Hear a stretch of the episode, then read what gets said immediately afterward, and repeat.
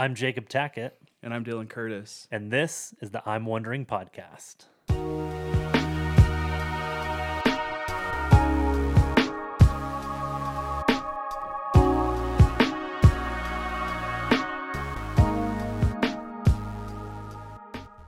Well, welcome back. Here we are, um, episode nine. Man, we just had a couple. We had a couple weeks of a doozy there with uh, talking about race in the church. Yep.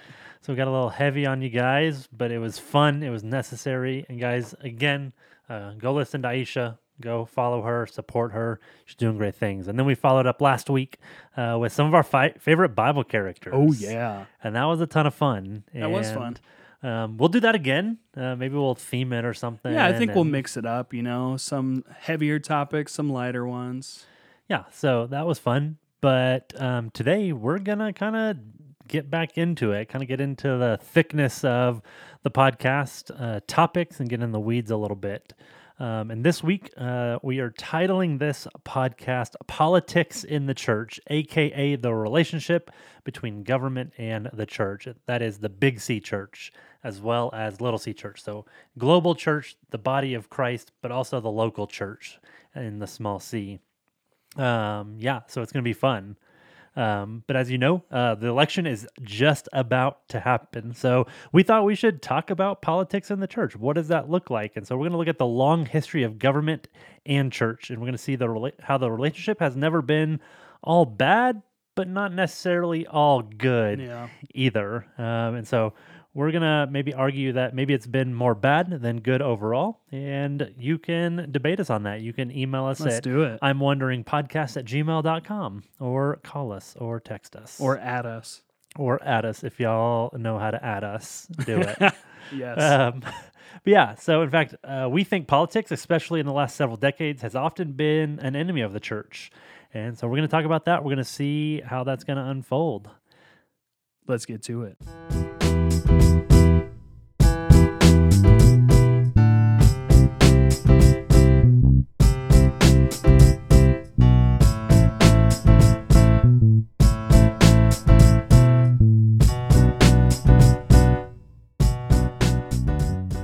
All right, we're back. I'm ready for this. Let's get into it. And guys, just a little um, heads up here. Dylan's going to be doing a lot of talking. So turn it off if you don't want to hear my voice. Nah, he's got a good voice. Turn oh, it thank up. Thank you. Thank you. Yeah, turn it up. So, um, as you know, we have talked about this in the past. Uh, Dylan does have his Bachelor of Arts in Political Science. Oh, yeah. Uh, so, all of these things, just so you know, isn't coming out of left field. This is something Dylan does have expertise in. Um, he is well versed. Um, this isn't something that um, he is just kind of getting off Wikipedia. So, it is well, you know. well researched um, and well thought out. So, we're gonna get into some history. Oh, Let's- yeah. let's get it. So I thought it would be important for us to start in a, you know, very normal place, history. So we're going to start with the history of government and the church or the people of God. Um, and we're going to go all the way back to the way back to the way, way back. Oof. The Old Testament. Yeet. So, looking at the Old Testament, we of course had the 12 tribes of Israel and Judah. There were 10 that were Judah and 2 that were Israel, just so everybody knows. I think that's right, or it might be the reverse. so, Jacob did say well researched. I didn't actually look that up, but I'm fairly certain that's the way it is. This is awkward. Um, but that was, as you can imagine, a theocracy, which means that God is seen as the head of the state. So God is the leader of the tribe of Israel. God is involved uh, in all matters of people, um, how people are to live, what they are to do. Um, as many of you know, government is essentially the body that helps regulate uh, the way people live. That's essentially what laws are. That's it helps guide our societies. So that is what God is doing in the tribes of Israel and Judah. Um, so it's a theocracy. And these tribes uh, were actually pretty separated from one another for a long time. Um, and as, and under Saul, where we kind of saw the first like real king, they were still pretty separated. Saul wasn't uh, a great uniter, if you will. He was actually a really good divider. Yeah. Uh, caused a lot of issues. Um, but when David followed Saul, the entirety of the 12 tribes was was put together into the United Kingdom, not the UK that we know today, of course, but um, and it was the one of the first times in Israel's history where they were actually united as 12 tribes. Um, and theologians, historians, they what do they call this? I can't remember what they call this actually. I'm blanking. Sorry to my Old Testament professor, uh, James Ruckner, who taught me back at North Park. I apologize. You put us through all the ringers on this, and I have blanked it. It's okay. Time has passed. It's been a minute. But that was a pretty peaceful period for them, and it was still a theocracy. If you read through the Psalms, you see David constantly communicating. If you if you read through First and Second Samuel, you see the life of David, his rise to being king, and and how involved God was in matters of the state. Um, so again, just that theocracy. That's your Old Testament theme. Um, eventually, uh, the kingdom would be torn apart by the Assyrians, destroyed in the year 722 BC, uh, and then Israel continued to face some some sad sad losses and went into Babylonian captivity in 597 BC. So officially scattered. This is the diaspora. If you know anything about this period, so they were in captivity, and then King Cyrus of Persia, shout out to King Cyrus, uh, he would end up um, conquering the Babylonians, uh, defeating them and allowing Jerusalem to return, or Jerusalem, the Israelites to return to Jerusalem in 538 BC. Um, and that's Ezra, Nehemiah. Within the Bible, you'll see the events. It's called the Second Temple period. So essentially, they are allowed to return home.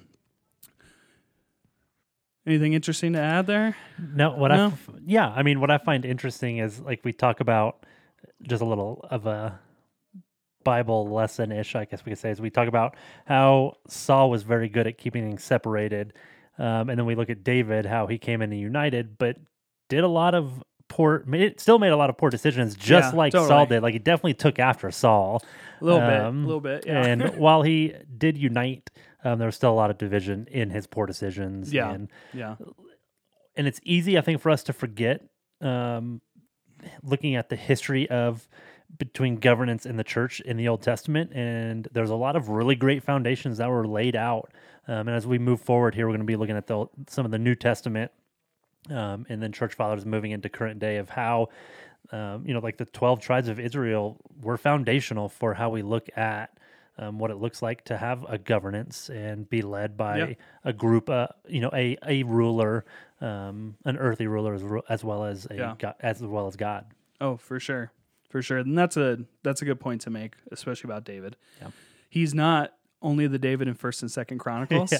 um, which is a good example of historicity. If you guys want to look that up, uh, versus First and Second Samuel, which is more, I would say, closer to history. Um, anyways, two different things. Uh, so we flash forward. We are in Jesus's time.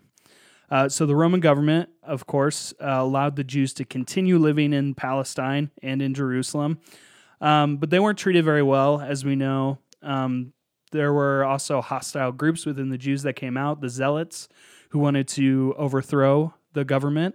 Um, sound familiar at all? Do we have any of that going on? Brr, brr, brr. So, anyways, the Zealots are part of the Jewish sect. They would like to overthrow the government, and that's the hope that they have, of course, with the Savior to come, that that Savior would reestablish the kingdom of Israel and, and in effect, the theocracy, um, which they clearly did not live under in a lot of ways. There was an emperor, as most of you know.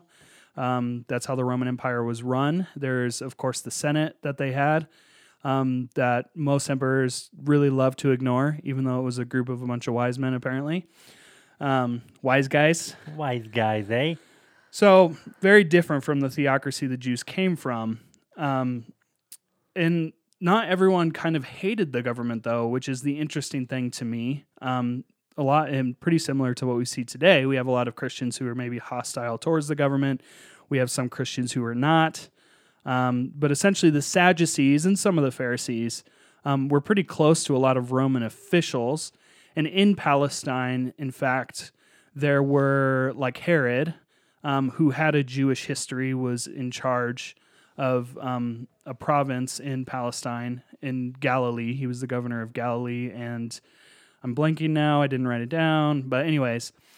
So they were kind of ruled by their own people, but at the same time, people handpicked by the Roman government who would do what the Ro- Roman government wanted, uh, which is essentially to keep them in check, I would guess.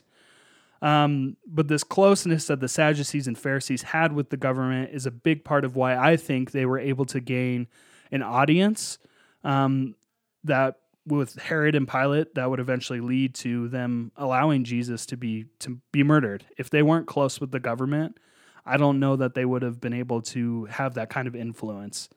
Um, so again, there's some some marriages there between the secular government and uh, the religious sect that has obviously some pretty significant Very. outcomes. And definitely how it's played out today. You know, as we we talk about the Pharisees and the Sadducees, I mean, there's not like a, a strong link or parallel with you know our government today in the sense of like Republican, Democrat, Pharisee, Sadducee, but um, we in the church we like to think oftentimes one party is closer to God than the other, or one belief Yeah. is closer to God than the Yeah. other, and be and the same was happening with the Pharisees and Sadducees with Rome, is they cuddled up to Rome because they thought that that was going to give them some sort of benefit, that they were going to be able to um, charge higher taxes and Yeah. get you know pocket off of you know the the common people's um, Yeah. ignorance or blit, you know whatever it was. Yeah. Um, and I think we we do that a lot today.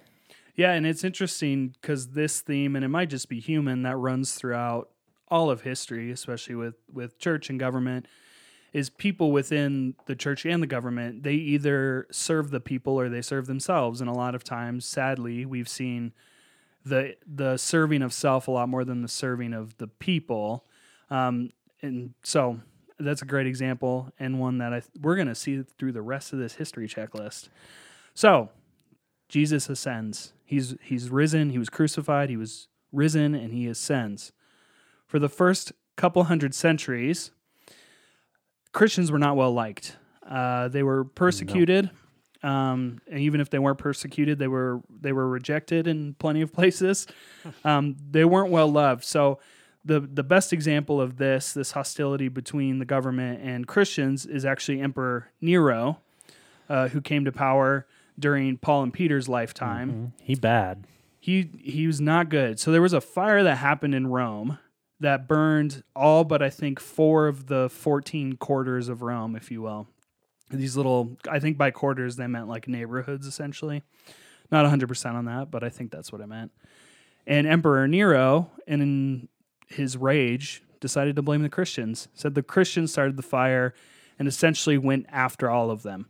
Uh, and particularly the heads of state. Uh, and that's maybe not the best way to put it. heads of the church. Well, it gets hey, it gets It gets dicey.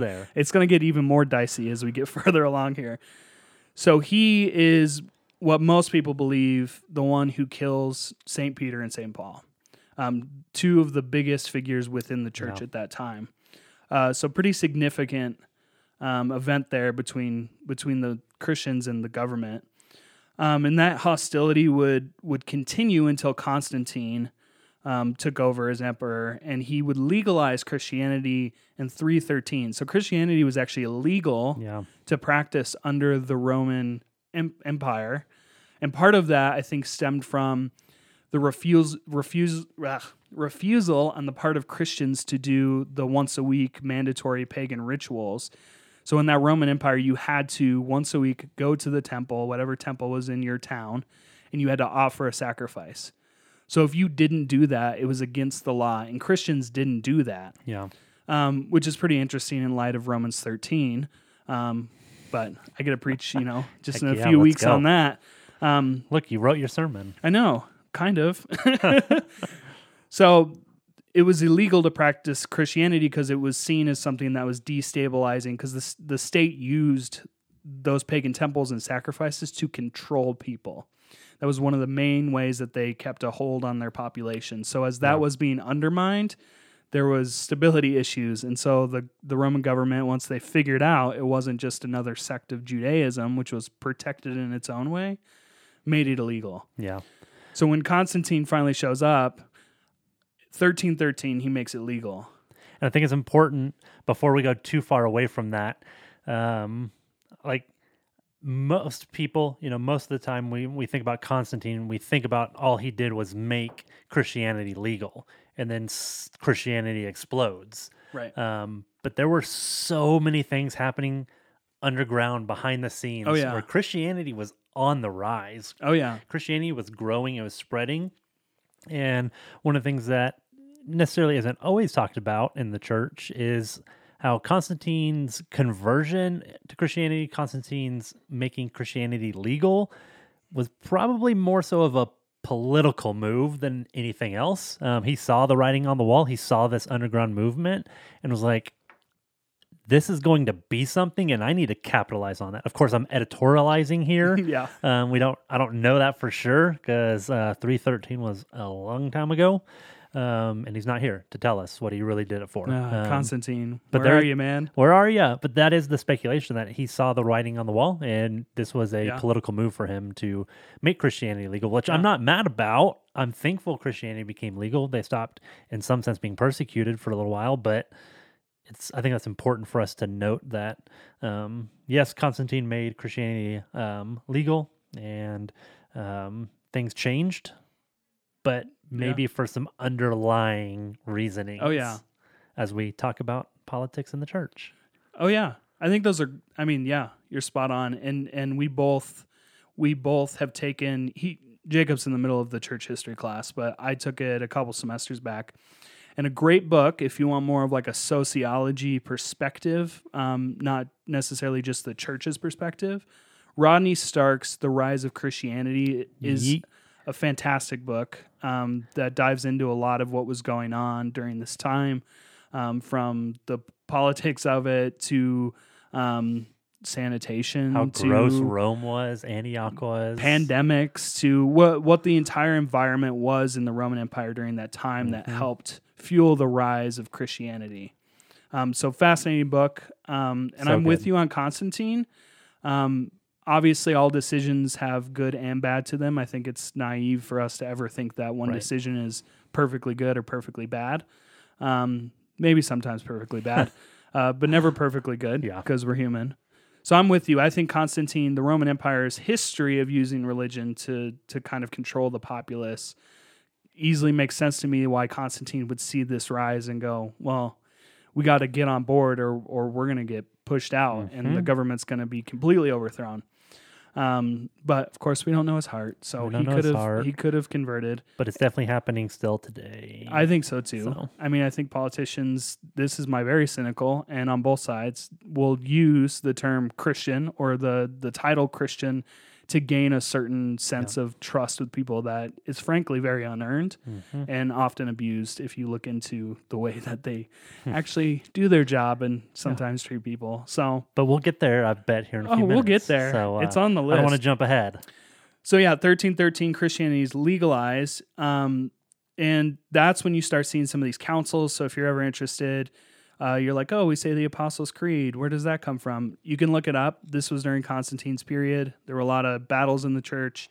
He called councils together, what they called ecumenical councils. These councils were people throughout all of the the church, throughout all of Rome, who would come together and essentially settle doctrine debates which I am extremely, extremely thankful for because those are some hard debates. So I'm glad we kind of have that figured out. But it wasn't until 380 um, that the Emperor Theodosius, that's a fun name, Theodosius, um, officially made Christianity the legal religion. So at this point, you start to see uh, old pagan temples, things like that, handed over to Christians to now be churches. Um, so, like one of the infamous ones, St. Peter's um, Basilica, was, from what I know, formerly like a pagan temple. Yeah. Um, so those are the the effects of of making Christianity not just legal to practice, but to make it the official religion. Um, and that is, I think, the formal marriage between the church and the state. Yeah. So, yeah, we've kind of done this little bit of a walk. So we've looked at you know the the twelve tribes of Israel um, in Old Testament time, and then we kind of moved into the section of uh, the time of Jesus and looking you know the marriage between the Roman Empire and Pharisees and Sadducees, Jewish Christianity moving into Constantine's time, and um, him, him making it legal, and then Theodosius, which could be the first born child's name of mine. That's on the list. We'll see. It's a pretty cool name. Um, and then we get this uh, marriage between church and state. And so it's like so much has built up to this point, and now something has to take over. Something has to have like the governing body of the church. What happens? Oh, lots happen. We get, of course, the Catholic Church, not as the church we know. So that's the thing we have to to understand here as Protestants. Um, most of you listening are probably p- Protestant, I would guess. And if you're Catholic, what's up? We see you. um, the church is not going to be just the people anymore, um, which in that sense is more democratic, if you will, democracy of the church, the church working collectively. But instead, it's now going to be an institution which has structure and hierarchy and power. Yeah. Um, and so things things are going to change, and the Catholic Church begins, and the people in the hallway are they loud. are so loud. It's like do we we love the people we work with, but you know they're they're chatty people. Stacia, I'm calling you out. We Yeah, Stacia, come on now. I know you you're gonna listen to this. We love you. You are going to listen, and we love that you listen, and we love you. Yes. But, But- the rise of the Catholic Church. So the establishment of the Catholic Church happens. Uh, like we said, we kind of saw these doctrines, and doctrines continue to be developed now that Christianity is safe, um, and now they can actually talk about things rather than maybe running for their lives or trying to figure out how to evangelize in a hostile society. They start to get through um, some really important things and I think without that piece, that doesn't that probably doesn't happen without that piece. Um, again, which is a good good effect of that marriage, not all bad, but that was part of the good. Um, so here's the thing: the government. This doesn't flow one way. It's not like the church gets all this influence in the government, and we fall, I think, into that trap today too. We think, oh, if we get our values and our faith pushed into the government, like it's going to be great. It's going to look more like us. Well, it flows both ways. Politics flow back into the church itself. Mm. Um, and we see that very prominently in the rise of the Catholic Church. So the church, the government was now using the church, I think, as kind of a vehicle to push their own agendas or attack enemies. If you ever want to read through this, there's a lot of politics in pushing certain bishops out that certain emperors didn't like because they thought this was the right way to see things from a faith perspective. So they used their power in the church to to exile those people, excommunicate them. So you see kind of this dirty game starting to evolve through the institution of the Catholic Church. Um, which I don't know that that happens quite as blatantly if the church is in the hands of the people, if you will. Yeah. Um, one of the very first people on the church side that I think really embodies this this marriage between politics and church or government and church is Pope Leo the First, uh, who lived in the fifth century and into the sixth century. He was a very prominent political figure. He actually brokered, I, if I'm remembering correctly, brokered some really important diplomatic missions. Um, was really put into a government role in a lot of ways, um, and would really set the stage for what the government would do with the church and what the church would do with the government, which is to to kind of work collaboratively, if you will. Um, but to me, it looks more like rubber stamping what the government wants is this is God's will because the Pope says it, um, which not cool. Uh, if you ask me, not cool. No, no, no, no, no. Um, so popes would actually become, I think, so powerful. I don't think I know. They became so powerful that instead of being the Roman emperor, you were now the Holy Roman Emperor, and the Pope was the one who essentially picked you. Um, so they'd get people would say, "We think this person or this person," and at the end of the day, it was the Pope who said, "Well, I want this person." Um, so they would then be coined the Holy Roman Emperor and have all that power Mm. because a Pope said so. Which you know, coming from a democratic society like we live in, that's unconscionable. That seems ridiculous Yeah. that that would be the case, but nonetheless, that's what it was. And we'll we'll finish this this episode up just with this last point. Uh, I think this is really an important lesson the Catholic Church and and what it became. And there's so much more we didn't cover that I would love to cover. and we'll actually pick up with I think the corruption of the Catholic Church at the next episode. Um, but I think power flows both ways. Um, kind of like I said with before with um, this sort of influence. Um, while they some people might think that having that kind of influence is a really important thing for the church, um, I think it's actually led to some pretty disastrous things, and we saw that in the Catholic Church, and I think we see that today. Um, that danger of allowing politics to invade the church.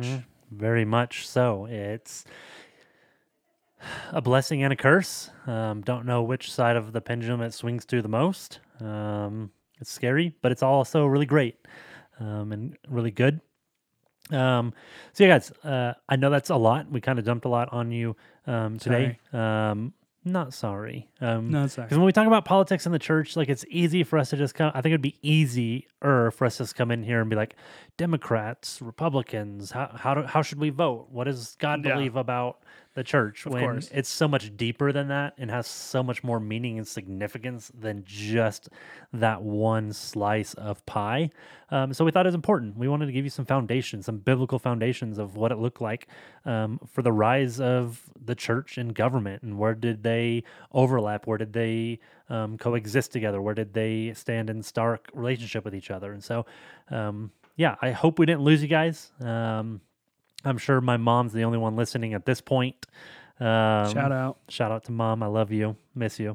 But yeah, um, that's kind of where we're going to stop for this episode. And we're going to pick up next week with part two. We're going to kind of walk a little bit. We'll touch on the corruption of the Catholic Church. And then we're going to get into some fun stuff. Oh yeah. Um, we're going to talk a little bit about the Reformation, but not too much because we're going to do some podcast series Yeah, on not the much. Reformation alone. it's a teaser. Uh, just a little teaser. And then we're going to get into what it looks like uh, for politics in the church in America and some morality, um, politics today. And then what does that all mean to us? What's important? Why does it matter? Um, so I hope you stick with us. I hope you come back next week and give us a listen. I'm Jacob, And I'm Dylan. and this is the I'm Wondering podcast.